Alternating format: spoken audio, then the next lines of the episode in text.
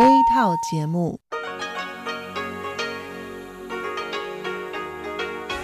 ที่นี่สถานีวิทยุเรดิโอไต้หวันอินเตอร์เนชั่นแนลกลับมาฟังขณะ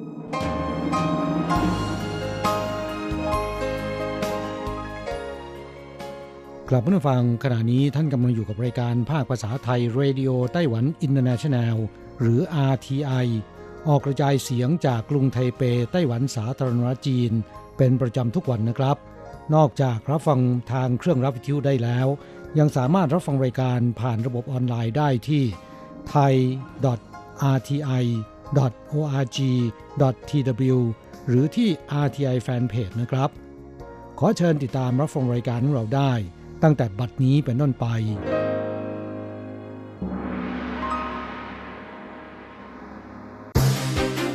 ลำดับแรกขอเชิญติดตามรับฟังข่าวประจำวันสวัสดีค่ะท่านผู้ฟังที่เคารพช่วงของข่าวจากรายการเรดิโอไต้หวันอินเตอร์เนชั่นแนลประจำวันอังคารที่10กันยายนปีพุทธศักราช2562สำหรับข่าวไต้หวันมีดิฉันอัญชันทรงพุทธเป็นผู้รายงานค่ะหัวข้อข่าวมีดังนี้รองผู้ช่วยรัฐมนตรีต่างประเทศสหรัฐระบุจีนใช้ข่าวปลอมมาสร้างความแตกแยกในชาติและทำลายการเลือกตั้งไต้หวันสำนักงานโครงการการค้าสีเขียวไต้หวันนำผู้ประกอบการรุกตลาดประเทศเป้าหมายนโยบายมู่ใต้ใหม่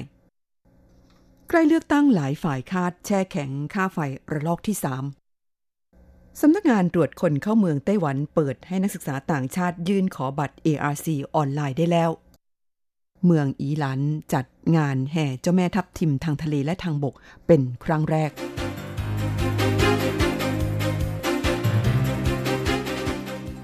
ต่อไปเป็นรายละเอียดของข่าวค่ะอันดับแรกไปดูข่าวที่รองผู้ช่วยรัฐมนตรีต่างประเทศสหรัฐระบุจีนใช้ข่าวปลอมมาสร้างความแตกแยกในชาติและทำลายการเลือกตั้งไต้หวันการประชุมเชิงปฏิบัติการนานาชาติว่าด้วยการรู้เท่าทันสื่อเพื่อปกป้องประชาธิปไตยภายใต้กรอบความร่วมมือและการฝึกอบรมทั่วโลกหรือ GCTF ระหว่างไต้หวันสหรัฐซึ่งเปิดฉากขึ้นในวันที่10กันยายนนี้ณกรุงไทเปในปีนี้มีแขกผู้มีเกียรติเดินทางมาร่วมการประชุมมากกว่าปีที่แล้วอาทินายนิชิอุมิชิเกะฮิโร่รองประธานสมาคมแลกเปลี่ยนญี่ปุ่นไต้หวันนายฮาเกนเจฟเรลผู้แทนรัฐบาลสวีเดนประจำไต้หวันนายสกอตต์บัสบีรองผู้ช่วยรัฐมนตรีต่างประเทศสหรัฐฝ่ายประชาธิปไตยสิทธิมนุษยชนและแรงงานซึ่งเดินทางมาร่วมการประชุมดังกล่าวเป็นปีที่2นายอูเจาเชี่ยรัฐมนตรีว่าการกระทรวงการต่างประเทศไต้หวันสาธารณจีนแถลงขณะปราศัยในพิธีเปิดการประชุมดังกล่าวว่าข่าวปลอมได้บ่อนทำลายประชาธิปไตยอย่างรุนแรงไต้หวันเป็นประการด่านแรกของการปกป้องประชาธิปไตยโดยเฉพาะใกล้จะถึงช่วงเลือกตั้งประธานาธิบดีสาธารณจีนเข้ามาทุกขณะไต้หวันจึงเผชิญกับความท้าทายจากข่าวปลอมที่หนักหน่วงกว่าเดิมด้านนายสกอตต์บัสบีรองผู้ช่วยรัฐมนตรีต่างประเทศสหรัฐกล่าวขณะปราศัยว่าในโลกนี้มีประเทศที่เหมาะสมกับการศึกษาวิจัยด้านการปกป้องประชาธิปไตยเช่นเดียวกับไต้หวันน้อยมากเพราะที่นี่เป็นดินแดนแห่งประชาธิปไตยที่ยังคงยืนยงอยู่ได้แม้จะถูกคุกคามจากอำนาจภายนอกตลอดเวลานับเป็นเรื่องที่น่านับถืออย่างยิ่งไต้หวันพยายามรับประกันเสรีภาพด้านการแสดงความคิดเห็นการตีพิมพ์และการนับถือศาสนาและเสรีภาพในด้านต่างๆเหล่านี้ของประเทศในภูมิภาคอินโดแปซิฟิกซึ่งรวมฮ่องกงควรได้รับการปกป้องทั้งนี้เพื่อทำรงไว้ซึ่งเสถียรภาพความมั่นคงและความเจริญรุ่งเรืองรองผู้ช่วยรัฐมนตรีต่างประเทศสหรัฐยังกล่าวว่าอีกไม่กี่เดือนข้างหน้านี้ไต้หวันจะจัดการเลือกตั้งทั่วไปขึ้นจีนพยายามใช้ข่าวปลอมมาสร้างความแตกแยกในชาติบ่อนทำลายความเชื่อมั่นของประชาชนที่มีต่อระบอบประชาธิปไตยนอกจากนี้จีนยังทุ่มเททรัพยากรมหาศาลและพัฒนากลยุทธ์ที่แยบยลรวมถึงใช้สื่อโซเชียลมาเผยแพร่ข่าวปลอมดังนั้นทุกคนต้องร่วมมือกันศึกษาวิจัยเพื่อแสวงหาวิธีการที่ดีที่สุดมารับมือกับข่าวปลอมแต่ต้องไม่เป็นการจำกัดเสรีภาพและสิทธิมนุษยชนขั้นพื้นฐานข่าวต่อไปสำนักงานโครงการการค้าสีเขียวไต้หวันนำผู้ประกอบการรุกตลาดประเทศเป้าหมายนโยบายมู่ใต้ใหม่ จากการที่รัฐบาลไต้หวันสาธารณจีนผลักดันนโยบายมุ่งใต้ใหม่ประกอบกับกระแสประหยัดพลังงานของตลาดประเทศเป้าหมายนโยบายมุ่งใต้ใหม่มีแนวโน้มขยายตัวขึ้นทำให้สำนักงานโครงการการค้าสีเขียวหรือ GTPO ซึ่งดำเนินการโดยสภาพัฒนาการค้าระหว่างประเทศภายใต้การกำกับดูแลของกระทรวงเศรษฐกิจไต้หวันสาธารณจีนได้จัดโครงการ2019 ไต้หวันเทรด Mission of Green Technology ซึ่งมีผู้ประกอบการอุตสาหกรรมสีเขียวที่เกี่ยวข้องกับการประหยัดพลังงาน10รายอาทิเดลต้า นีโอโทรนี ไลติง และ URE รวมโครงการมีกำหนดเดินทางไปเจรจาการค้าและเยี่ยมชมธุรกิจที่เกี่ยวข้องที่เวียดนาม มาเลเซียและไทยระหว่างวันที่ 15-21 กันยายนนี้โดยผู้ประกอบการเทคโนโลยีสีเขียวของไต้หวัน10รายที่ร่วมเดินทางไปกับโครงการดังกล่าวเพื่อขยายตลาดใน3ประเทศนั้นเน้นผลิตสินค้าที่ประหยัดพลังงานและอุปกรณ์ส่องสว่างประเภท LED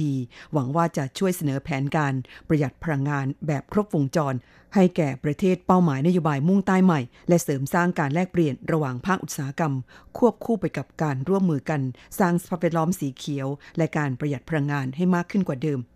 ทั้งนี้ GTPO มีโครงการจัดกิจกรรมขยายตลาดในต่างประเทศโดยมุ่งเจาะตลาดในกลุ่มประเทศอาเซียนและประเทศเป้าหมายนโยบายมุ่งใต้ใหม่อีกหลายรายการพร้อมกันนี้ยังจะช่วยรวบรวมข้อมูลที่สำคัญและโอกาสทางธุรกิจโดยผ่านสำนักงานตัวแทนของ GTPO ในประเทศเป้าหมายนโยบายมุ่งใต้ใหม่เข้าต่อไปใกล้เลือกตั้งหลายฝ่ายคาดแช่แข็งค่าไฟระลอกที่3ไต้หวันกำหนดจะจัดการเลือกตั้งประธานาธิบดีและสมาชิกสภานิติบัญญัติพร้อมกันในวันที่ 11 มกราคมปีหน้าหลายฝ่ายคาดการณ์ว่าเพื่อดึงคะแนนนิยมของประชาชนและการพิจารณาปรับขึ้นค่าไฟฟ้าซึ่งมีกำหนดจะจัดขึ้นในช่วงกลางเดือนกันยายนนี้นั้นคาดว่าจะถูกแช่แข็งเป็นระลอกที่ 3เพื่อเอาใจกระแสมวลชนแหล่งข่าวในกระทรวงเศรษฐกิจเผยว่าอย่างเร็วที่สุดจะจัดการประชุมคณะกรรมการพิจารณาอัตราค่าไฟฟ้าภายในสัปดาห์นี้อย่างช้าที่สุดสัปดาห์หน้าเพื่อร่วมกันกำหนดอัตราค่าไฟฟ้าเดือนตุลาคมว่าจะปรับขึ้นหรือไม่อย่างไรก็ดีก่อนหน้านี้นายเจิงเหวินเซิงรัฐมนตรีช่วยว่าการกระทรวงเศรษฐกิจเปิดเผยว่าอัตราค่าไฟฟ้าเดือนตุลาคมไม่มีปัจจัยอื่นที่จะทำให้ต้องปรับเพิ่มขึ้นด้านนายหลิวเจิ้นเว่ยอธิบดีกรมพลังงานชี้แจงว่าที่ประชุมคณะกรรมการพิจารณาอัตราค่าไฟฟ้าจะพิจารณาจากดัชนีชี้วัดและปัจจัยต่างๆที่เกี่ยวข้องมาหารือกันว่าจะมีการปรับขึ้นค่าไฟหรือไม่หากผลการประชุมเป็นไปตามที่หลายฝ่ายคาดการณ์คือไม่มีการปรับขึ้นค่าไฟจะเป็นการแช่แข็งค่าไฟฟ้ารอบที่3หลังจากที่ช่วงครึ่งแรกของปีนี้มีการแช่แข็งมาแล้ว2ครั้งเข้าต่อไปสำนักงานตรวจคนเข้าเมืองไต้หวันเปิดให้นักศึกษาต่างชาติยื่นขอบัตร ARC ออนไลน์ได้แล้วสำนักงานตรวจคนเข้าเมืองไต้หวันประกาศเปิดช่องทางยื่นขอบัตรถิ่นที่อยู่หรือ ARC สำหรับนักศึกษาต่างชาติผ่านระบบอินเทอร์เน็ตได้แล้วตั้งแต่บัตรนี้เป็นต้นไปเพื่ออำนวยความสะดวกให้แก่นักศึกษาต่างชาติในไต้หวันไม่ต้องเสียเวลาเดินทางและรอคิวเพื่อขอทำบัตร ARC เป็นเวลาอย่างน้อย2ชั่วโมงสำนักงานตรวจคนเข้าเมืองกระทรวงมหาดไทยไต้หวันสาธารณจีนแถลงว่าปัจจุบันไต้หวันมีนักศึกษาต่างชาติประมาณ 98,000 คนและช่วงนี้เป็นช่วงเปิดภาคการศึกษาใหม่ทำให้มีนักศึกษาต่างชาติไปยื่นขอทำบัตร ARC มากเป็นพิเศษเฉพาะหน่วยบริการสำนักงานตรวจคนเข้าเมืองไทเปแต่ละวันรับเรื่องประมาณ800กว่ารายจากปกติที่มีเพียง 200-300 รายทำให้ผู้ยื่นขอต้องเสียเวลารอคิวนานกว่า2ชั่วโมงขึ้นไปทางสำนักงานตรวจคนเข้าเมืองจึงพิจารณาเปิดให้มีการยื่นขอบัตร ARC ออนไลน์ตั้งแต่บัตรนี้เป็นต้นไปโดยขั้นแรกนี้อนุญาตเฉพาะนักศึกษาต่างชาติก่อนในอนาคตอาจขยายการใช้งานกับชาวต่างชาติในไต้หวันกลุ่มอื่นด้วยทั้งนี้ระบบการยื่นขอบัตร ARC ของนักศึกษาต่างชาติแบบออนไลน์จะเปิดบริการตลอด24ชั่วโมงแต่จะได้รับบัตร ARC หลังยื่นขอ5วันทำการโดยสามารถติดต่อสอบถามรายละเอียดได้ที่02-2796-7162วันจันทร์ถึงวันศุกร์เวลา 8:00 นถึง 17:00 นเข้าต่อไปเมืองอีหลานจัดงานแห่เจ้าแม่ทับทิมทางทะเลและทางบกเป็นครั้งแรกเสียงประทัดดังขึ้นบ่งบอกว่างานเทศกาลวัฒนธรรมเจ้าแม่ทับทิมประจำปี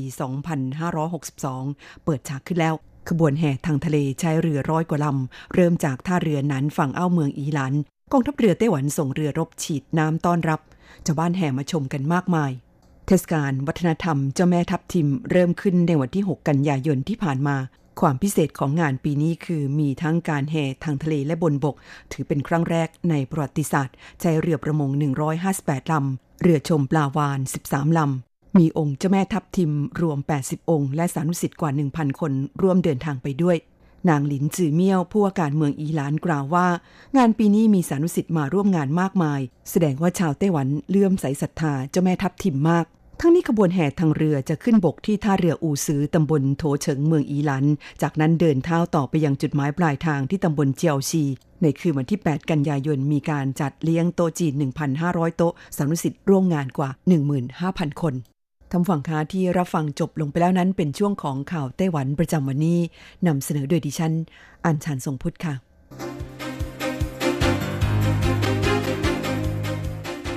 ต่อไปขอเชิญฟังข่าวต่างประเทศและข่าวจากเมืองไทยค่ะ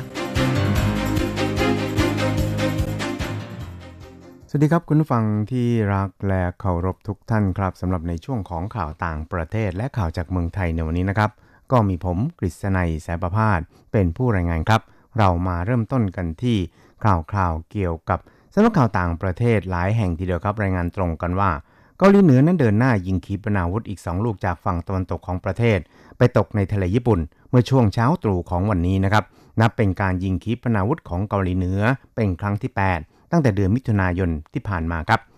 นอกจากนั้นนะครับกองทัพเกาหลีเหนือนั้นยังได้ยิงขีปนาวุธล่าสุดไม่กี่ชั่วโมงหลังจากคิมจองอึนมอบหมายให้เจ้าหน้าที่กล่าวถึงท่าทีของรัฐบาลเกาหลีเหนือว่าพร้อมจะหวนกลับมาเจรจากับสหรัฐอีกครั้งเกี่ยวกับการยุติโครงการพัฒนานิวเคลียร์ของเกาหลีเหนือในปลายเดือนกันยายนนี้นะครับซึ่งรัฐการร่วมกองทัพเกาหลีใต้ได้ออกแถลงการณ์ว่าได้รับการเตือนนะครับว่าเกาหลีเหนือได้ยิงขีปนาวุธนำวิถีอีก2ลูกเมื่อเวลา 6:53 นแล้วก็ 7:12 นตามเวลาท้องถิ่นครับซึ่งก็คาดว่าขีปนาวุธทั้ง2ลูกนั้นสามารถบินไปในระยะทางไกลที่สุดได้ถึง330กิโลเมตร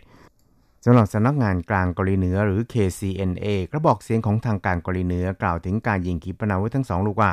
การทดสอบขีปนาวุธนั้นประสบความสำเร็จเป็นอย่างดีครับครับช่วยเราไปติดตามข่าวๆจากเมืองไทยกันบ้างครับนายพิพัฒน์รัชกิจประการนะครับรัฐมนตรีว่าการกระทรวงท่องเที่ยวและกีฬาบอกว่าคาดว่าในการประชุมคณะรัฐมนตรีวันนี้นะครับมีการพิจารณาข้อเสนอของกระทรวงการท่องเที่ยวเรื่องให้ข้าราชการและพนักงานรัฐวิสาหกิจลาหยุดเพื่อท่องเที่ยวในประเทศได้2วันในเดือนตุลาคมนี้เท่านั้นนะครับโดยไม่ถือว่าเป็นวันลาพักร้อนเพื่อกระตุ้นการจับจ่ายท่องเที่ยวช่วงปิดภาคเรียนเสริมโครงการชิมช็อปใช้ของรัฐบาลซึ่งขณะนี้นั้นก็อยู่ระหว่างการโปรโมทให้ผู้ประกอบการร้านค้ามาลงทะเบียนเข้าร่วมมากขึ้นนะครับโดยจะสิ้นสุดในวันที่20กันยายนนี้ครับเขาบอกว่าในวันที่2กันยายนนี้นะครับผมก็จะลงพื้นที่ตรวจความพร้อมเกี่ยวกับการจัดการแข่งขันรถจักรยานยนต์ชิงแชมป์โลก MotoGP สนามที่15รายการ PTT Thailand กลางปี 2019 วันที่ 4-6 ตุลาคมนี้ณสนามช้าง International Circuit จังหวัดบุรีรัมย์ทั้งเรื่องสนามการเดินทางแล้วก็ที่พักด้วยครับล่าสุดได้รับรายงานว่าจังหวัดบุรีรัมย์นั้นมียอดจองห้องพักล้นตลาดทีเดียวครับจึงมีการเตรียมเต็นท์เพื่อรองรับนักท่องเที่ยวเพิ่มเติมรวม 5,000 เต็นท์เก็บค่าใช้จ่ายค่าห้องน้ำและค่าไฟนะครับ100 บาทต่อคนต่อวันโดยกระจายจุดตั้งเต็นท์ในหลายสถานที่ทั่วตัวเมืองบุรีรัมย์หนึ่งในนั้นคือหน้าบ้านของนายเนวินชิดชอบและคาดว่าที่บุรีรัมย์นะครับจะมีเม็ดเงินสะพัดมากกว่า 3,000 ล้านจากนักท่องเที่ยวถึง 200,000 คนทีเดียวครับอีกข่าวนึงครับเราไปดูเกี่ยวกับองค์กรภาคเอกชนได้ร่วมกับกรมบัญชีกลางผลักดันให้เกิดการมีส่วนร่วมของภาคประชาชนและผู้ประกอบการในการป้องกันการทุจริตโดยการใช้โครงการข้อตกลงคุณธรรมหรือ IP Integrity Pact นะครับสำหรับโครงการจัดซื้อจัดจ้างที่มีงบประมาณตั้งแต่ 1,000 ล้านบาทขึ้นไปและโครงการความโปร่งใสในการก่อสร้างภาครัฐหรือ COST สำหรับโครงการที่มีงบต่ำกว่า 1,000 ล้านบาทมาตั้งแต่ปี 2558 นะครับซึ่งถ้าว่านับจำนวนโครงการที่ลงนามในสัญญาจัดจ้างจัดซื้อแล้วนี่นะครับคาดว่าภายในสิ้นปีนี้ทั้ง2เครื่องมือจะช่วยประหยัดงบจัดซื้อจัดจ้างภาครัฐหรือทำให้ลดการสูญเสียงบประมาณจากการคอร์รัปชันได้ถึง 142,769 ล้านบาทโดยเป็นการประหยัดจากโครงการข้อตกลงคุณธรรม 97,013 ล้านบาทคิดเป็น 27.06% ของงบประมาณโครงการจัดซื้อจัดจ้างที่จัดหาได้แล้ว 358,448 ล้านบาทใน62โครงการรวมถึงโครงการร่วมทุนระหว่างภาครัฐและเอกชนหรือ PPP ของการรถไฟฟ้าขนส่งมวลชนแห่งประเทศไทยที่ประหยัดงบได้ถึง 37,457 ล้านบาทนะครับ ครับจึงเราไปติดตามอัตราแลกเปลี่ยนระหว่างค่าเงินเหรียญไต้หวันกับเงินบาทและเงินเหรียญสหรัฐกันครับหากต้องการโอนเงินบาท 10,000 บาทต้องใช้เงินเหรียญไต้หวัน 10,000 กับ 410 NT แต่หากต้องการซื้อเป็นเงินสด 10,000 บาทต้องใช้เงินเหรียญไต้หวัน 10,000 กับ 760 NT ครับส่วนอัตราแลกเปลี่ยนระหว่างค่าเงินเหรียญไต้หวันกับเงินเหรียญสหรัฐในวันนี้นะครับ1เหรียญสหรัฐต้องใช้เงินเหรียญไต้หวัน 31.48 เหรียญไต้หวันแลกซื้อ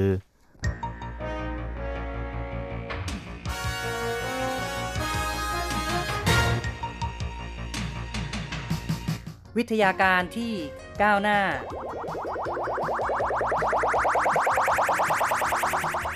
ชีวิตความเป็นอยู่ที่ทันสมัยอะไรที่ใหม่ๆล้ำยุค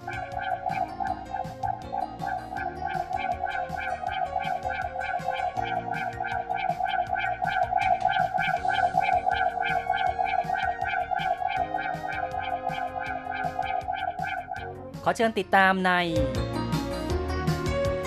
ไต้หวันไฮเทคดำเนินรายการโดยแสงชัยกิตติภูมิวงศ์คุณผู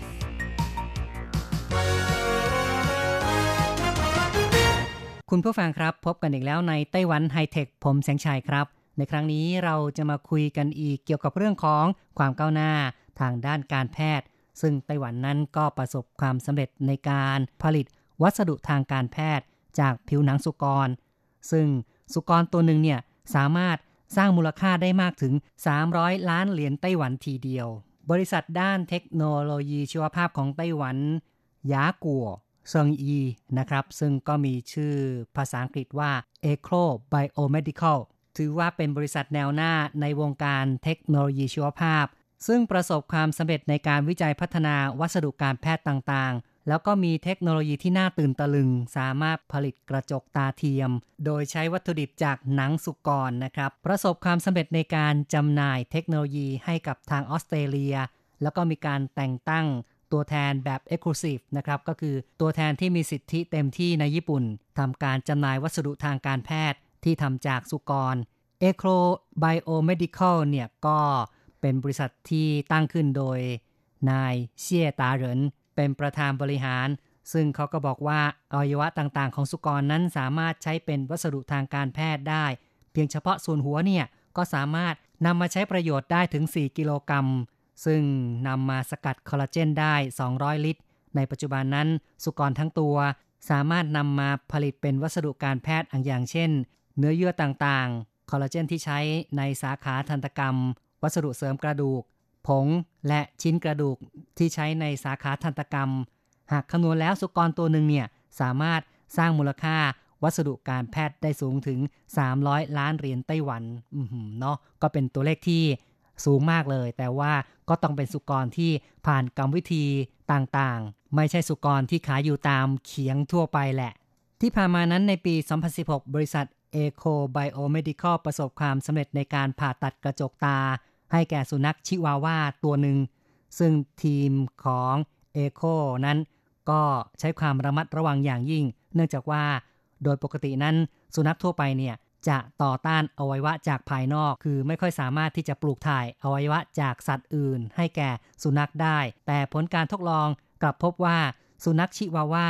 ยอมรับกระจกตาที่ทำมาจากผิวสุกรได้ความสำเร็จในครั้งนี้ทำให้บริษัท Oculus Biomedของออสเตรเลียได้ติดต่อเพื่อขอซื้อเทคโนโลยีนะครับซึ่งก็มีการมอบอำนาจสิทธิบัตรให้ทางบริษัทของออสเตรเลียนำไปทดลองต่อในมนุษย์ได้เพราะว่าที่ออสเตรเลียก็มีกฎหมายเปิดให้ทำเช่นนั้นได้ถือว่าเป็นการพัฒนากระจกตาที่มาจากสุกรนะครับเพื่อใช้ในเชิงพาณิชย์บริษัท Echo Biomedical ของไต้หวันนั้นมีการผลิตสินค้าที่มาจากวิศวกรรมเนื้อเยื่อต่างๆได้แก่ผิวหนังเทียมหรือว่าวัสดุปกคลุมคอลลาเจนทำจากหนังสุกรเนื้อเยื่อชีวภาพคอลลาเจนสารเติมแต่งผิวหนังคอลลาเจนสารคอลลาเจนเสริมกระดูกแล้วก็กระดูกอ่อนซึ่งสิ่งต่างๆเหล่านี้โรงพยาบาลทหาร3เหล่าทัพในไต้หวันแล้วก็โรงพยาบาลทหารผ่านศึกเป็นต้นเนี่ยก็ได้มาทำการเจรจาความร่วมมือกับบริษัท Echo Biomedical นายเชี่ยตาเรินบอกว่ามีการใช้ในแผนกจักษุทันตกรรมทรวงอกระบบหายใจท่อปัสสาวะ ล้วนแต่ใช้ประโยชน์ได้ก็คือว่าวัสดุทางการแพทย์หรือว่าเนื้อเยื่อจากสุกรนี้สามารถนำมาใช้ในการรักษาร่างกายมนุษย์ได้ทางบริษัท Echo Biomedical นั้นยังได้ตั้งเป้าว่าจะขายผลิตภัณฑ์ไปต่างประเทศแล้วก็ขายไปประเทศมุสลิมนะครับแต่ว่ามีปัญหาคือถ้าขายไปโดยใช้วัสดุจากสุกรก็คงจะเป็นเรื่องยากนายแพทย์เซี่ยตาเหรินนั้นก็คิดว่าคงต้องหาทางใช้โคแทนสุกรแต่ก็ต้องรอขั้นตอนการยื่นเรื่องเพื่อตรวจสอบคงต้องใช้เวลาอีกช่วงหนึ่ง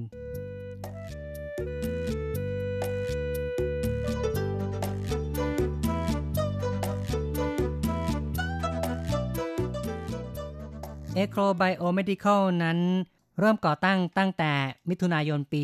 2014โดยทีมนักวิทยาศาสตร์ศาสตราจารย์แพทย์พยาบาลร่วมทุนก่อตั้งถือว่าเป็นบริษัทสตาร์ทอัพด้านเทคโนโลยีชีวภาพและภายใน5ปีนั้นก็สามารถพัฒนาผลิตภัณฑ์วิศวกรรมเนื้อเยื่อนะครับสามารถเชื่อมโยงวงการแพทย์ของออสเตรเลียแล้วก็ญี่ปุ่นได้ด้วยรายได้สำคัญประการหนึ่งของบริษัทก็คือการขายเทคโนโลยี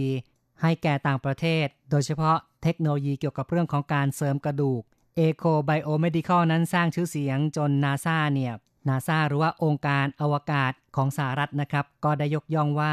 เป็นบริษัทผลิตวัสดุการแพทย์ที่โดดเด่น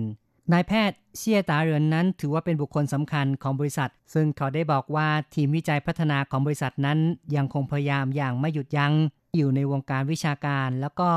อยู่ในทีมนักวิทยาศาสตร์ที่ทำการวิจัยพัฒนานวัตกรรมต่างๆมีจิตวิญญาณในการบุกเบิกอย่างไม่หยุดยั้งและก็สะสมประสบการณ์ทั้งการสร้างนวัตกรรมที่ไม่ขาดสายและเข้าใจเรื่องของธุรกิจด้วยเนื่องจากว่าก่อนที่จะก่อตั้งบริษัท Echo Biomedical นั้นเขาก็เป็นผู้จัดการใหญ่ของบริษัททางด้านเทคโนโลยีชีวภาพหลายแห่งสำหรับประวัติของเขาเนี่ยก็จบการศึกษาปริญญาเอกจากอเมริกา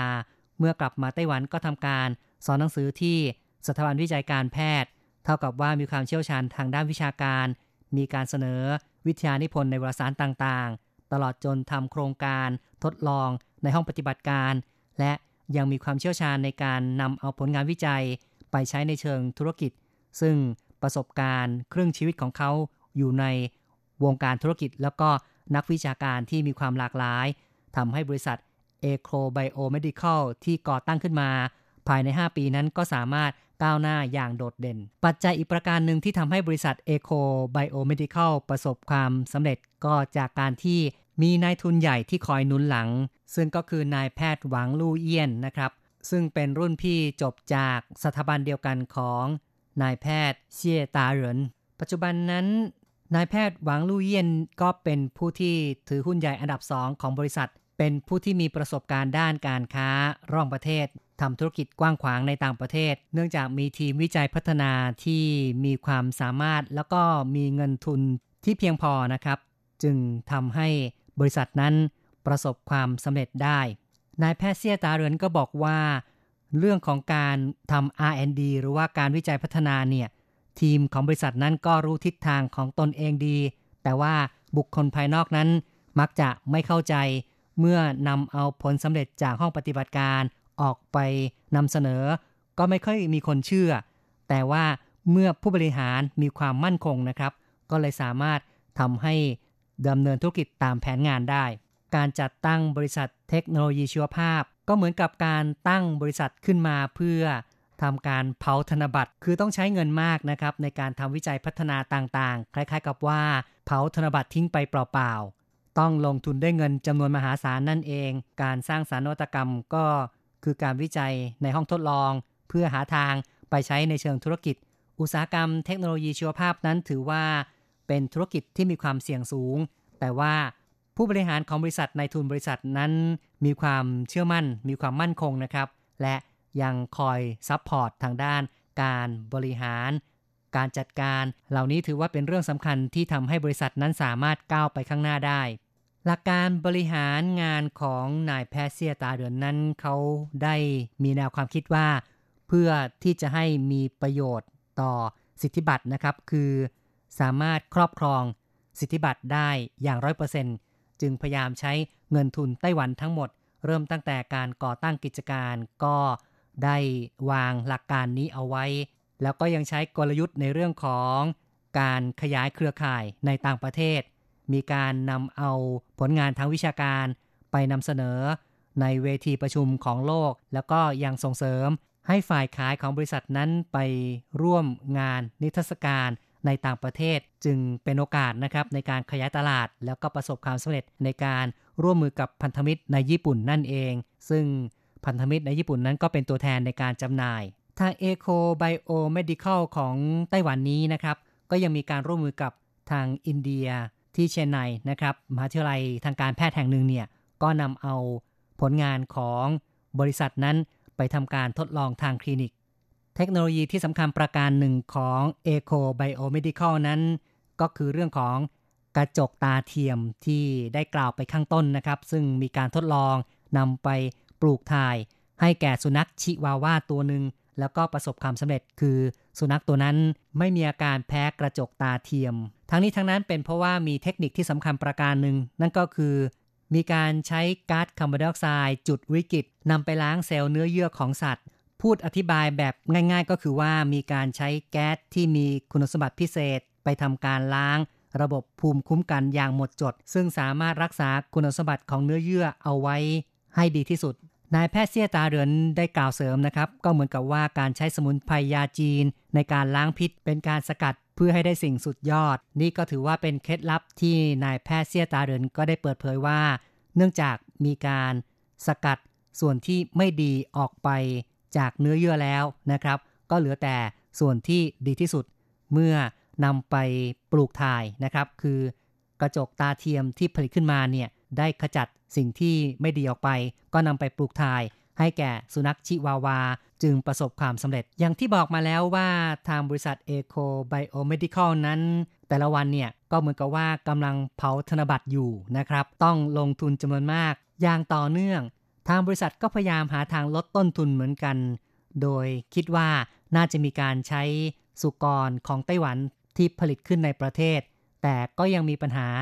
ทั้งนี้ทั้งนั้นปัจจุบันสุกรที่นำมาใช้ผลิตวัสดุการแพทย์นั้นจำเป็นต้องนำเข้าจากสหรัฐแต่จะหันมาใช้สุกรของไต้หวันก็มีอุปสรรคอยู่เหมือนกันที่ผ่านมานั้นไต้หวันเคยผลิตสุกรสูงสุดปีหนึ่งก็ตั้ง6ล้านตัวแต่เป็นที่น่าเสียดายว่าการเลี้ยงสุกรในไต้หวันนั้นไม่มีระบบการเก็บประวัตินะครับไม่มีการบันทึกประวัติที่ละเอียดพอจึงไม่สามารถนำมาใช้ทำเป็นวัสดุการแพทย์ในความเป็นจริงไต้หวันได้มีการยื่นต่อองค์การอนามัยสัตว์โลกยื่นเรื่องเป็นประเทศที่ปลอดการระบาดของโรคปากและเท้าเปื่อยจึงทำให้ไต้หวันนั้นสามารถส่งออกสุกรไปยังต่างประเทศได้แต่ก็อย่างที่กล่าวไว้คือเนื่องจากยังไม่มีระบบการบันทึกประวัติการผลิตที่ละเอียดไม่เหมือนกับในสหรัฐที่มีการทำเอาไว้และสามารถตรวจสอบได้จึงทำให้ทางสหรัฐนั้นสามารถส่งออกอวัยวะชิ้นส่วนจากสุกรไปต่างประเทศสอดคล้องตามกฎระเบียบของสำนักงานอาหารและยาหรือ FDA นายแพทย์เสี่ยตาเหรินกล่าวว่าไต้หวันยังขาดระบบการบริหารจัดการ ISO 13485ซึ่งเป็นเรื่องของระบบซอฟต์แวร์จึงทำให้การส่งออกวัสดุการแพทย์จากสุกรของไต้หวันไปยังต่างประเทศยังคงมีอุปสรรคแต่เมื่อรู้ว่ามีจุดบกพร่องตรงนี้อยู่ก็หาทางแก้ไขซึ่งเชื่อว่าในอนาคตนั้นคงจะมีฟาร์มสุกรที่ยินดีจะร่วมมือกับทางบริษัท Echo Biomedical นำเอาระบบบริหารจัดการ ISO นี่นะครับมาใช้ในการควบคุมการผลิตก็เชื่อว่าคงจะสามารถสร้างโอกาสธุรกิจได้คุณผู้ฟังครับการพูดคุยในรายการไต้หวันไฮเทคในครั้งนี้แสงชัยได้นำเอาเรื่องราวความก้าวหน้าวิทยาการทางด้านการแพทย์การผลิตวัสดุทางการแพทย์จากสุกรนะครับซึ่งก็ถือว่าบริษัททางด้านเทคโนโลยีชีวภาพของไต้หวันนั้นมีศักยภาพแนวหน้าเพื่อบุกเบิกตลาดทั้งในและต่างประเทศด้วยเอาละครับการพูดคุยของเราในวันนี้เห็นทีต้องขอยุติลงก่อนนะครับอย่าลืมกลับมาพบกับไต้หวันไฮเทคในครั้งต่อไป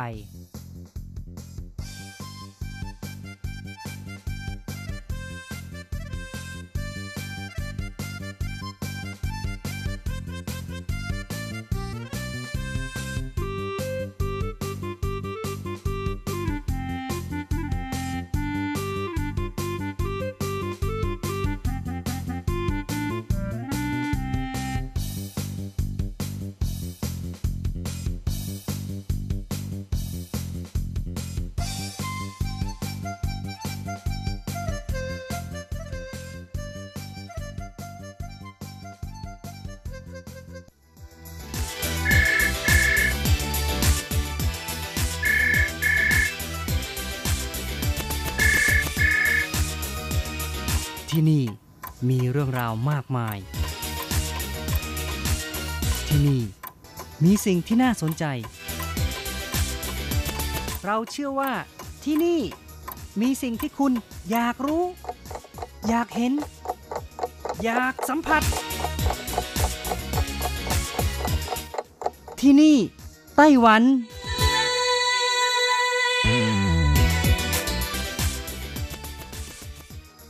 สวัสดีค่ะคุณผู้ฟังที่รักทุกท่านพบกันช่วงเวลาที่นี่ไต้หวันกับรัชรัตน์ยนต์สุวรรณพร้อมกับเนื้อหาสาระดีๆที่เกี่ยวข้องกับในไต้หวันมาเล่าสู่กันฟังประจำทุกสัปดาห์ในสัปดาห์นี้ก็เช่นกันนะคะยังคงมีเรื่องราวดีๆที่เกี่ยวข้องกับจักรยานค่ะยี่ห้อ Merida นะคะแบรนด์สัญชาติไต้หวันผู้นำผลิตจักรยานไฟฟ้าส่งขายทั่วโลกกว่า 50% มาแล้วสู่กันฟังค่ะค่ะ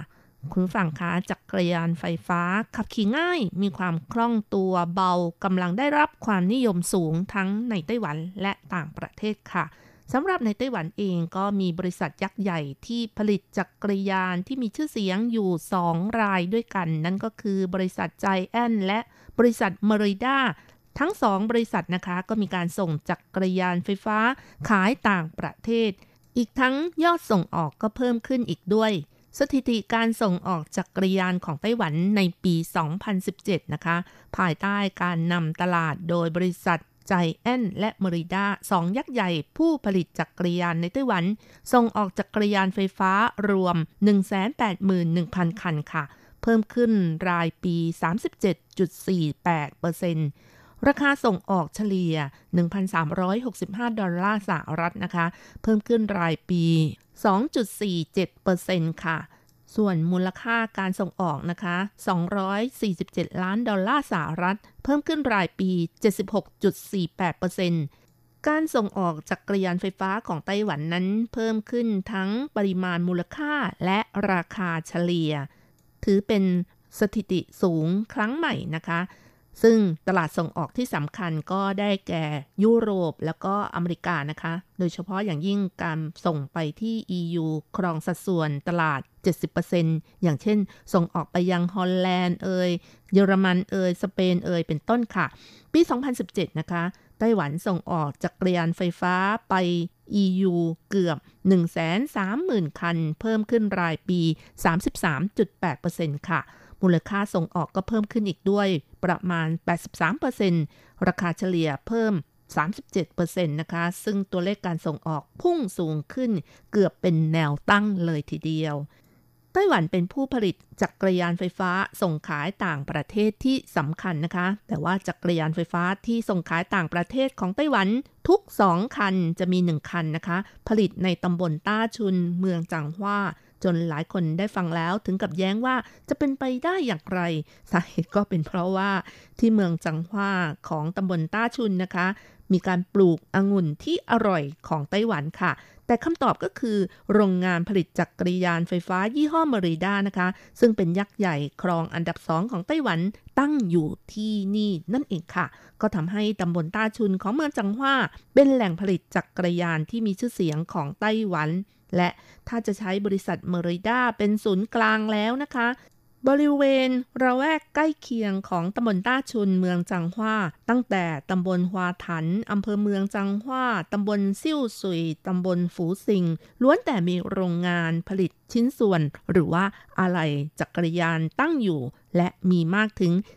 319เจ้านะคะครองสัดส่วนมากถึง 38% ค่ะ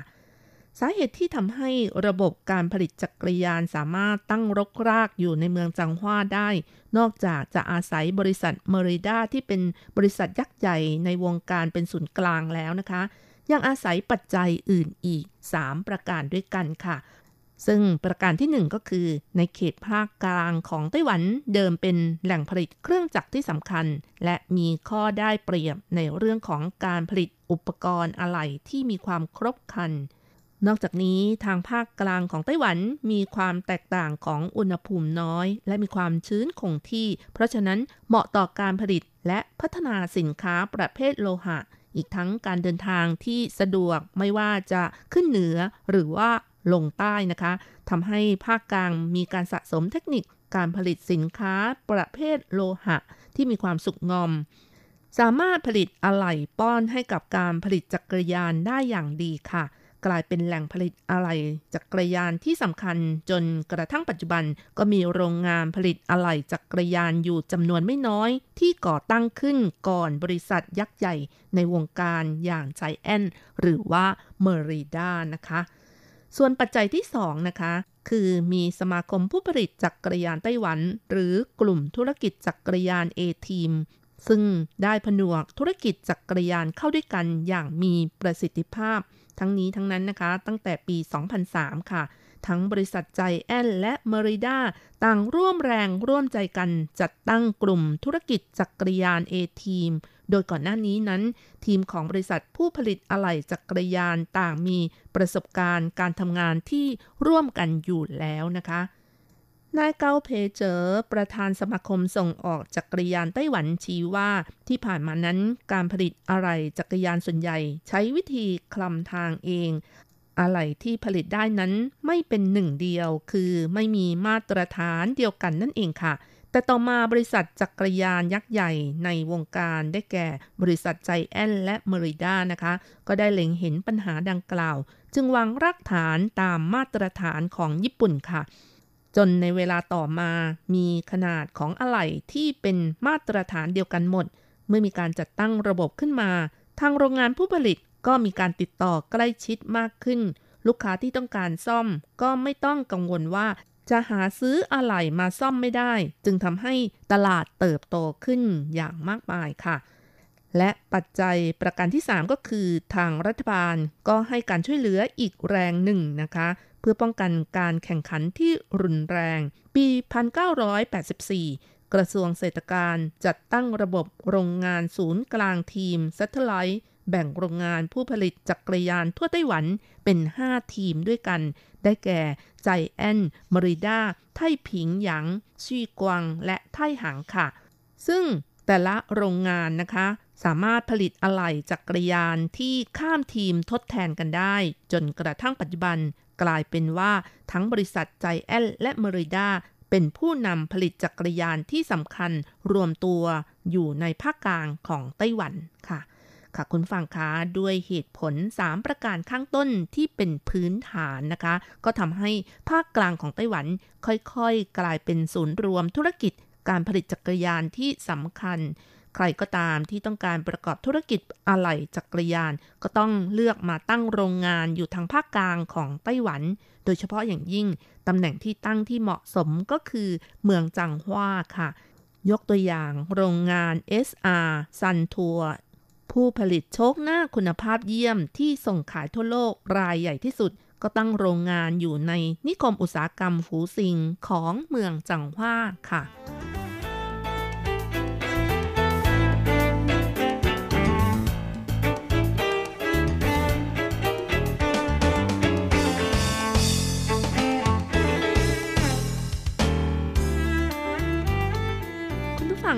ต่อไปก็จะเล่าถึงบริษัทMeridaค่ะซึ่งเป็นผู้ผลิตจักรยานที่สำคัญของไต้หวันนายเจิงติ่งหวังนะคะผู้ก่อตั้งบริษัทMeridaก็บอกว่าเดิมทางบริษัทผลิตอะไหล่จักรยานยนต์ของญี่ปุ่นนะคะไม่ได้ผลิตจักรยานแต่มีอยู่ครั้งหนึ่งไปเที่ยวที่อเมริกานะคะได้เห็นร้านจักรยานในพื้นที่ปฏิเสธซ่อมรถจักรยานที่ผลิตในไต้หวันเขารู้สึกอึ้งและคิดไม่ถึงข่าวว่าไต้หวันสามารถผลิตอะไรรถมอเตอร์ไซค์คุณภาพดีให้กับลูกค้าญี่ปุ่นได้แต่ทำไมล่ะอะไรจักรยานทำไม่ได้เชียวหรืออันนี้ก็เป็นข้อคิดสำหรับนายเจิงนะคะจนต่อมาในปี 1972 ค่ะเขามีความรู้สึกว่าตัวเองนั้นเป็นคนที่เกิดเมืองเหวียนหลินจะยอมแพ้ได้ยังไงเพราะฉะนั้นก็ตั้งความหวังว่าจะผลิตจักรยานคุณภาพดีส่งขายทั่วโลกเพราะไม่อยากให้คนอื่นดูถูกไต้หวันว่าผลิตจักรยานคุณภาพแย่แม้แต่ร้านก็ยังปฏิเสธการซ่อมดังนั้นจึงรวบรวมเงินทุนกับเพื่อนนะคะจัดตั้งโรงงานผลิตจักรยานที่ตำบลต้าชุน46ปีผ่านไปค่ะบริษัทMeridaจากเดิมที่มีโรงงานตั้งอยู่ในเนื้อที่500ผิงในตำบลต้าชุนของเมืองจังหว้านะคะ และเป็นโรงงานที่รับจ้างการผลิตชิ้นส่วนจักรยานที่มีพนักงาน100 กว่าคนค่อยๆเพิ่มขึ้นจนกระทั่งปัจจุบันขยายโรงงานขนาดใหญ่กลายเป็นแบรนด์ดังที่ผลิตจักรยานเป็นที่รู้จักของคนทั่วโลกโดยเฉพาะอย่างยิ่งจักรยานไฟฟ้าค่ะนอกจากนี้ยังมีการขยายโรงงานให้ใหญ่ขึ้นมีพนักงานกว่า 1,500 คนนายหวังหลงจิ้นนะคะโฆษกตัวแทนจำหน่าย Merida ก็บอกว่าการที่บริษัท Merida สามารถผลิตจักรยานระดับกลางและระดับสูงที่มีศักยภาพในการแข่งขันได้นั้นต้องบอกว่ามีโรงงานผู้รับจ้างการผลิตอะไหล่อยู่ในละแวกใกล้เคียงด้วยค่ะโดยเฉพาะอย่างยิ่งวัตถุดิบประมาณ 40% ล้วนสั่งซื้อมาจากกลุ่มธุรกิจ A-Teamอย่างไรก็ตามนะคะยอดขายจักรยานMeridaตั้งแต่ปี 2013 จนถึงปี 2018 แม้ว่ายอดขายลดลงจาก 2.35 ล้านคันลดเหลือ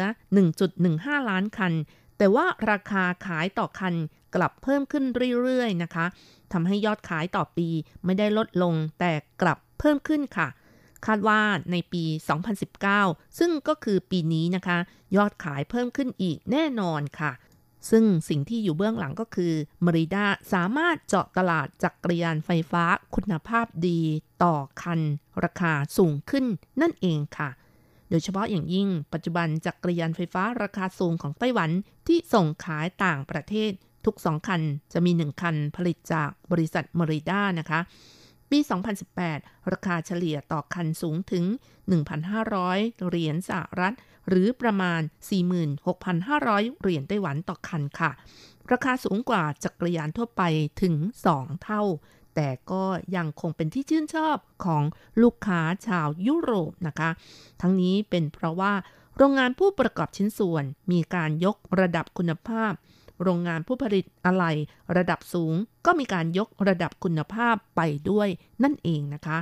ยกตัวอย่างค่ะโรงงานผู้ผลิตอะไหล่คุณภาพดีอย่างโรงงาน SR Suntour นะคะซึ่งแต่เดิมโรงงานนี้ก็รับจ้างการผลิตแฮนด์จักรยานและเฟืองโซ่จักรยานแบบธรรมดาแต่ว่าต่อมานะคะผลิตโชคหน้าโชคหลังจักรยานคุณภาพสูงด้วยการไปสืบหาลูกค้าในต่างประเทศว่าต้องการสเปคแบบไหน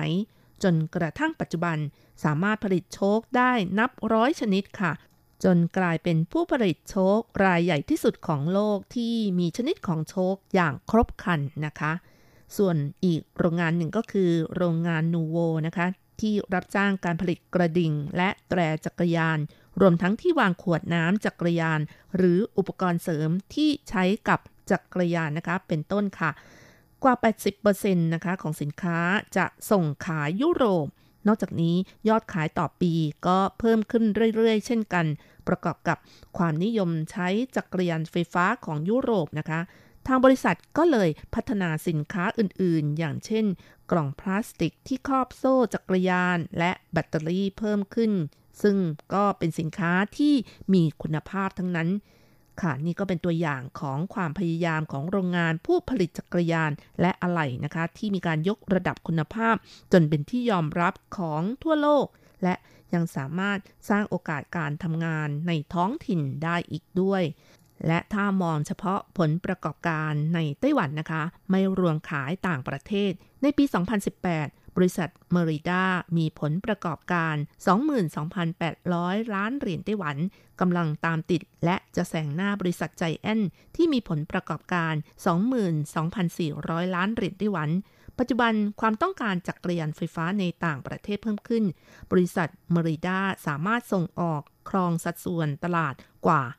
50% แล้วค่ะจึงกล่าวได้ว่าMeridaนั้นกำลังเป็นดาวจรัสของการผลิตจักรยานไฟฟ้าที่ยังคงรากฐานอยู่ในตำบลต้าชุนตำบลเล็กๆในเมืองจังหว้าอีกต่อไปค่ะคุณฟังคะเวลาของรายการหมดลงอีกแล้วนะคะอย่าลืมค่ะกลับมาติดตามเรื่องราวดีๆกับรจรัสได้ใหม่สัปดาห์หน้าเวลาเดียวกันสวัสดีค่ะ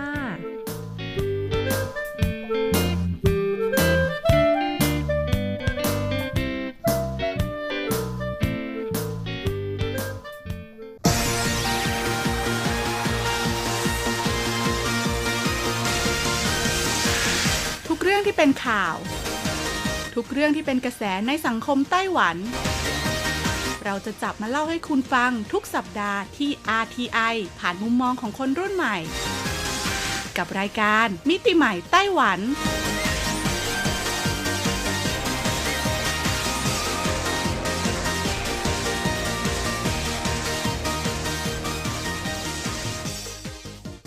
สวัสดีค่ะคุณผู้ฟัง RTI ที่เคารพทุกท่านขอต้อนรับเข้าสู่รายการมิติใหม่ไต้หวันค่ะกับดิฉันดีเจยุ้ยมณพรชัยวุฒินะคะได้ยินเสียงของยุ้ยแบบนี้แน่นอนค่ะวันนี้ยุ้ยมีเรื่องราวดีๆนะคะมาฝากกันค่ะต้องบอกเลยค่ะหากใครนะคะติดตามนะคะฟังรายการของเราจากสัปดาห์ที่แล้วนะคะจะจำได้ว่ายุ้ยเนี่ยพูดถึงเรื่องราวของ7วิธีการค่ะที่ชาวเน็ตเนี่ยเขาร่วมกันเสนอแนะนะคะไปยังเว็บไซต์ของทบวงอนุรักษ์สิ่งแวดล้อมเกี่ยวกับช่องทางค่ะที่จะสามารถนำมาใช้ปฏิบัติจริงได้ในการรักษาความสะอาดอนุรักษ์สิ่งแวดล้อมและก็ลดมลพิษในช่วงเทศกาลไหว้พระจันทร์นะคะหลายคนอาจจะสงสัยค่ะว่าเอ๊ะทำไมเทศกาลไหว้พระจันทร์ต้องลดมลพิษนะคะเพราะว่าการธรรมเนียมปฏิบัติของไต้หวันอีกหนึ่งธรรมเนียมเลยนะคะที่เขาชอบทำกันในช่วงเทศกาลไหว้พระจันทร์ก็คือเรื่องราวของการเคาโร่หรือว่าปิ้งย่างบาร์บีคิวนั่นเองค่ะซึ่งในอดีตค่ะการปิ้งย่างบาร์บีคิวนะคะก็จะมีการไปปิ้งตามสถานที่สาธารณะต่างๆและก็เรียกได้ว่าก่อให้เกิดขยะนะคะจากอุปกรณ์ค่ะที่ใช้แล้วทิ้งนะคะในครั้งเดียวรวมถึงค่ะขยะจากเศษอาหารที่แน่นอนว่าบางทีเราซื้อมาตุนไว้ก่อนเพราะกลัวว่าถึงวันจริงเนี่ยจะหาซื้อไม่ได้หรือว่าเตรียมการไม่ทันค่ะพอซื้อตุนไว้ก่อนแล้วรับประทานไม่หมดนะคะที่เหลือก็ต้องกลายเป็นขยะแล้วก็ทิ้งขว้างกันไปนะคะเรียกได้ว่าในวันนั้นเนี่ยมีทั้งขยะเปียกขยะแห้งรวมกันนี่ต้องบอกเลยว่าหลายพันตันเลยนะคุณผู้ฟังเพราะฉะนั้นค่ะเพื่อเป็นการนะคะรณรงค์ให้ประชาชนเนี่ยหันมานะคะใส่ใจกับเรื่องราวของการอนุรักษ์สิ่งแวดล้อมในช่วงเทศกาลสำคัญหรือวันหยุดยาวแบบนี้รวมถึงการใช้ทรัพยากรต่างๆอย่างคุ้มค่าค่ะเขาก็เลยมีการประกวดอย่างที่บอกเลยค่ะว่าเป็นแนวคิดต่างๆนะคะแล้วก็ให้คนเนี่ยเข้าไปร่วมโหวตแนวคิดที่คุณคิดว่าน่าสนใจนะผู้ชนะเนี่ยก็จะได้รับรางวัลด้วยแล้วก็หนึ่งในแนวความคิดนะคะที่ต้องบอกเลยว่าดีมากๆนะซึ่งยุ้ยเองก็แนะนำค่ะนั่นก็คือเรื่องราวของการนัดครอบครัวนะคะญาติพี่น้องหรือว่าเพื่อนนะคะที่ทำงานเนี่ยมาทำบาร์บีคิวปิ้งย่างร่วมกันค่ะเพราะคิดดูนะคะว่าถ้าเราอยู่แต่ละบ้านนึงเนี่ยก็มี 3-4 คนใช่ไหมย่างกันคนละเตานะคะ10บ้านก็10เตาแต่ถ้าคุณเป็นญาติพี่น้องกันนัดกันรวมญาติในวันสำคัญแบบนี้นะคะมาปิ้งร่วมกันก็จะมีแค่เตาเดียวค่ะแล้วก็มีแค่เตาเดียวเท่านั้นที่ใช้พลังงานหรือนะคะถ้าพูดในด้านลบหน่อยก็คือจะมีแค่เตาเดียวเท่านั้นแหละค่ะที่ก่อมลพิษในอากาศซึ่งแน่นอนว่าจาก10เตาสมมติว่าจาก10ครอบครัวเนี่ยนะคะมายุบรวมกันเหลือ5ครอบครัวค่ะเตาที่ก่อมลพิษก็จะเหลือเพียงแค่5เตาเท่านั้นเองนะและอีกอย่างนึงนะคะยังถือเป็นโอกาสดีด้วยค่ะที่จะได้พบปะญาติพี่น้องร่วมพูดคุยเสวนากันนะคะถ่ายถามสารทุกข์สุขดิบกันหลังจากที่ไม่ได้เจอกันมาตั้งแต่บางคนอาจจะช่วงตรุษจีนเลยก็ว่าได้นะคะแต่แน่นอนล่ะค่ะปัญหาที่ตามมานะคะสมมติว่าเราเป็นเจ้าของบ้านอย่างตัวยุ้ยเองเนี่ยเราก็คงจะไม่อยากให้บ้านของเราเนี่ยมีกลิ่นนะคะของควันจากการปิ้งย่างติดอยู่ตามฝ้าเพดานโซฟาหรือว่าเสื้อผ้าต่างๆและกลิ่นเหล่านี้ติดแล้วก็อยู่นานด้วยที่สำคัญนะคะหากก่อไฟในบ้านเนี่ยก็อาจจะเกิดอันตรายทำให้เกิดอัคคีภัยต่างๆตามมาได้ค่ะดังนั้นปัญหาเหล่านี้จะหมดไปค่ะเพราะว่าไต้หวันเนี่ยเขานะคะสนับสนุนในเรื่องของการอนุรักษ์สิ่งแวดล้อมควบคู่ไปกับการปิ้งย่างถูกไหมก็เลยมีหลายผู้ประกอบการมากๆในไต้หวันค่ะคุณผู้ฟังนำเอาในส่วนของเตาปิ้งย่างที่เรียกได้ว่าเป็นนวัตกรรมใหม่ๆของการปิ้งย่างที่เราเองอาจจะไม่รู้จักมาก่อนนะคะมีทั้งนำเข้ามาจากต่างประเทศแล้วก็มีทั้งผู้ผลิตในไต้หวันเนี่ยเป็นคนผลิตเองด้วยราคาเท่าไหร่อะไรยังไงและมีเตาลักษณะไหนกันบ้างนะคะพร้อมแล้วไปฟังกันเลยค่ะ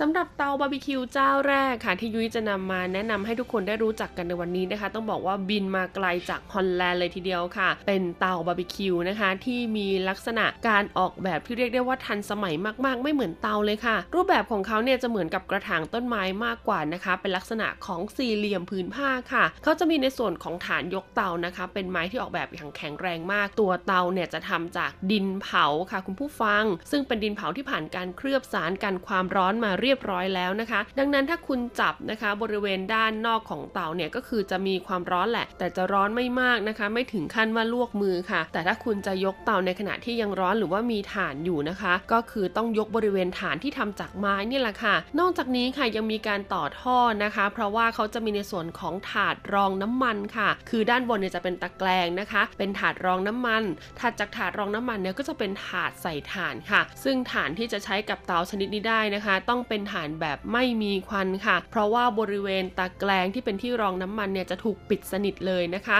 ดังนั้นพอเป็นถ่านแบบไม่มีควันเนี่ยก็ทำให้เราไม่จำเป็นต้องเปิดให้มีรูระบายควันออกมานะคะพอเราย่างไปแล้วค่ะคุณผู้ฟังน้ำมันที่หยดลงไปในถาดนะคะที่รองอยู่ด้านล่างเนี่ยก็จะไหลลงไปเองโดยอัตโนมัติเพราะเขามีการต่อท่อเพื่อระบายน้ำมันนะคะจากในส่วนของถาดด้านล่างออกมาสู่ภาชนะซึ่งแยกไว้ต่างหากอีกทีนึงค่ะเรียกได้ว่าสะดวกสบายสวยงามและมีความปลอดภัยสูงมากๆเลยทีเดียวนะคะราคาจำหน่ายค่ะไม่หนักอย่างที่คิดค่ะอยู่แค่ 2,980 เหรียญไต้หวันเท่านั้นสำหรับเตาชนิดนี้นะคะมีชื่อว่านิโดเขาโรลูต่อมาเตาอย่างที่2ค่ะคือเตาที่มีชื่อว่าจื้อต้งไผ่โหยเข่าโร่ผันนะคะจริงๆน่าจะเรียกว่าเซาเข่าผันมากกว่าค่ะเพราะว่าสามารถจะปิ้งหรือว่าจะย่างก็ได้นะคะเป็นเหมือนกระทะเหล็กค่ะคุณผู้ฟังซึ่งกระทะเหล็กเนี่ยจะเป็นรูปสี่เหลี่ยมผืนผ้านะคะแล้วก็กระทะเนี่ยตัวกระทะจะทำเป็นตะแกรงแล้วก็ทำลักษณะเฉียงลงมาประมาณ40น่าจะ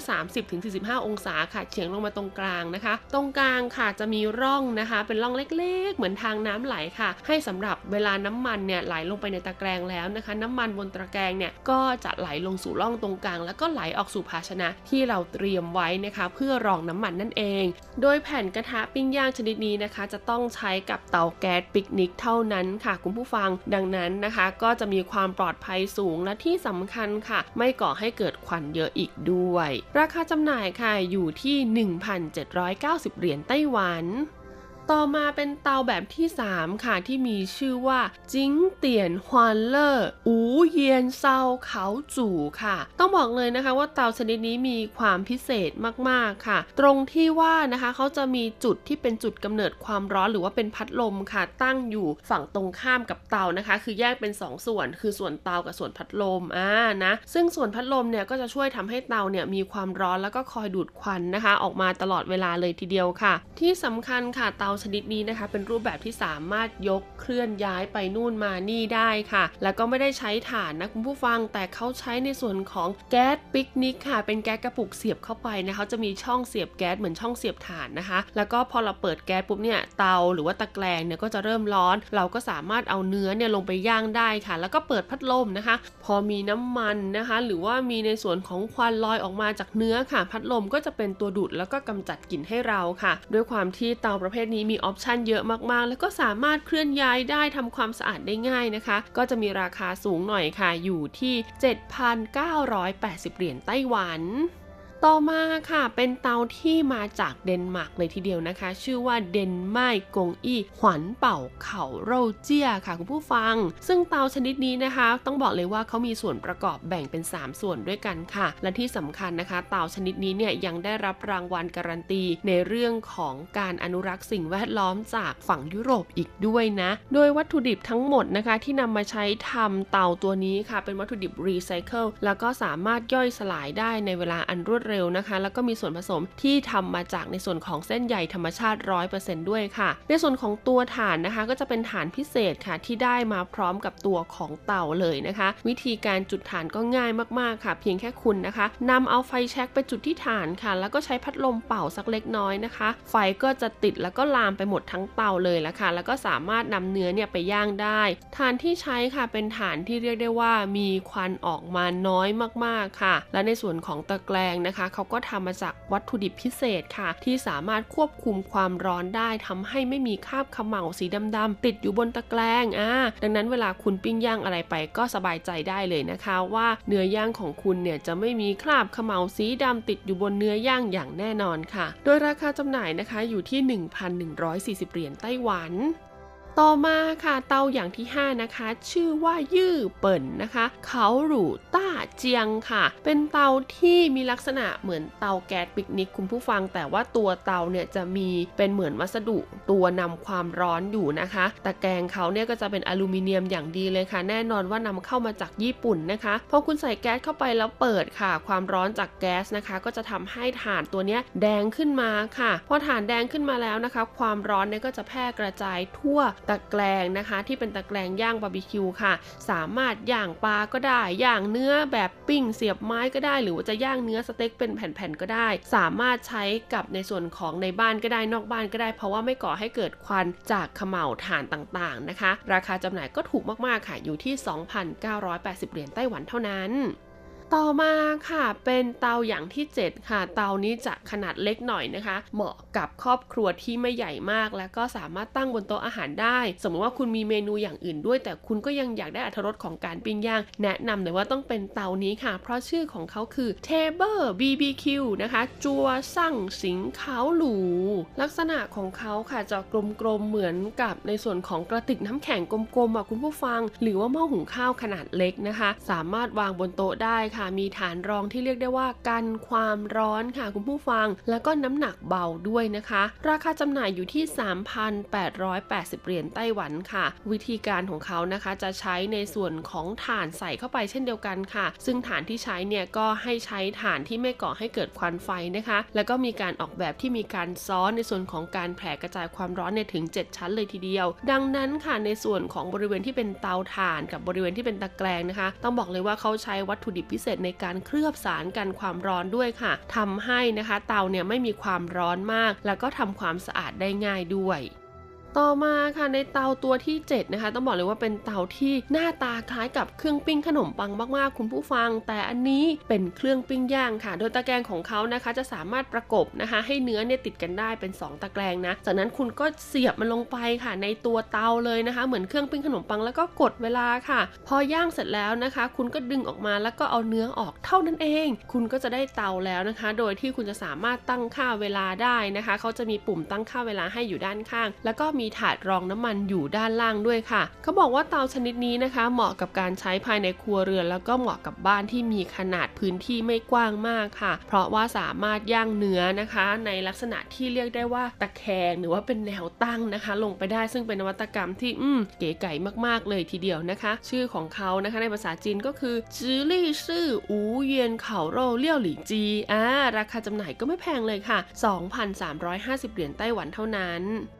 และเตาประเภทสุดท้ายค่ะที่เป็นนวัตกรรมใหม่ล่าสุดนะคะที่ชื่อเนี่ยก็บอกแล้วล่ะค่ะว่าเกิดมาเพื่อช่วยในการลดมลพิษให้กับโลกใบนี้สำหรับคนที่ชอบทานอะไรปิ้งๆย่างๆนะคะก็คือเตาที่มีชื่อว่าไท่หยางเหนิงเซาเขาหรูค่ะเตาชนิดนี้ค่ะเป็นเตาที่ต้องใช้พลังงานแสงอาทิตย์นะคุณผู้ฟังเขาบอกว่าวิธีการง่ายๆเลยค่ะเพียงแค่คุณเนี่ยนำเตาไปตั้งไว้ในที่ที่มีแสงแดดประมาณ20นาทีค่ะเตาเนี่ยก็จะก่อให้เกิดความร้อนถึง290 องศาเซลเซียสเลยทีเดียวหลายคนบอกว่ารูปร่างเป็นยังไงนะคะบอกเลยว่ารูปร่างหน้าตาเนี่ยเหมือนท่อส่งน้ำประปาค่ะลักษณะเขาจะมีลักษณะเป็นกลมๆ2ชั้นนะคะชั้นนอกเนี่ยจะสามารถเปิดออกมาได้ค่ะโดยชั้นนอกเนี่ยจะมีแผ่นนะคะที่คอยดูดซับพลังงานจากแสงอาทิตย์แล้วก็ก่อให้เกิดความร้อนส่วนท่อตรงกลางค่ะอันนี้พิเศษมากๆเขาจะมีถาดนะคะที่เป็นลักษณะกลมๆเหมือนกันเลยนะคะให้คุณเนี่ยนำเนื้อวางลงไปในถาดนะคะหรือว่าอาหารที่คุณต้องการย่างเนี่ยใส่ลงไปข้าวโพดอะไรก็ใส่ลงไปนะคะจากนั้นก็ปิดฝาค่ะแล้วก็ยัดนะคะเสียบเข้าไปค่ะลงในท่อนั่นแหละค่ะพอเสียบเข้าไปเสร็จปุ๊บนะคะคุณก็ให้เตาได้ทำงานค่ะด้วยการนำเขาเนี่ยไปโดนแสงอาทิตย์นะคะพอเตาร้อนจนถึงที่แล้วค่ะก็จะมีสัญญาณเตือนออกมาคุณก็สามารถทำการหมุนค่ะหมุนนะคะเขาจะมีด้านข้างค่ะของในส่วนของกระบอกที่เราใส่อาหารไปเนี่ยให้คุณหมุนได้หมุนเพื่ออะไรหมุนก็เพื่อให้อาหารสุกทั่วถึงนั่นเองโอ้โหต้องบอกเลยว่าเป็นนวัตกรรมใหม่มากๆจริงๆนะคะต้องบอกเลยค่ะว่าเตานี้ด้วยความที่ใช้พลังงานแสงอาทิตย์ค่ะดังนั้นก็เหมาะกับการปิ้งย่างภายนอกอาคารนะคะและที่สำคัญก็คือว่าต้องอยู่ในที่ที่มีแสงอาทิตย์ดังนั้นถ้าใครจะปิ้งย่างในช่วงเทศกาลไหว้พระจันทร์ตอนกลางคืนแล้วก็เตานี้น่าจะไม่เหมาะสมเท่าไหร่นะคะราคาจำหน่ายต้องบอกเลยว่าสูงมากๆค่ะเพราะว่าอุปกรณ์วัสดุทุกอย่างของเขาเนี่ยมีความพิเศษมากๆแล้วก็มีระบบที่เรียกได้ว่าทันสมัยมากๆนะคะมูลค่าก็เลยสูงถึง 12,000 เหรียญไต้หวันเลยล่ะค่ะ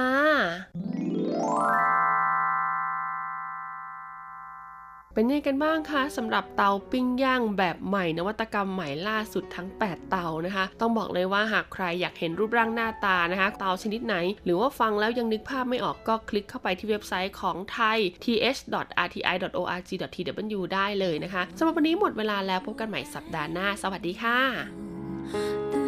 ะ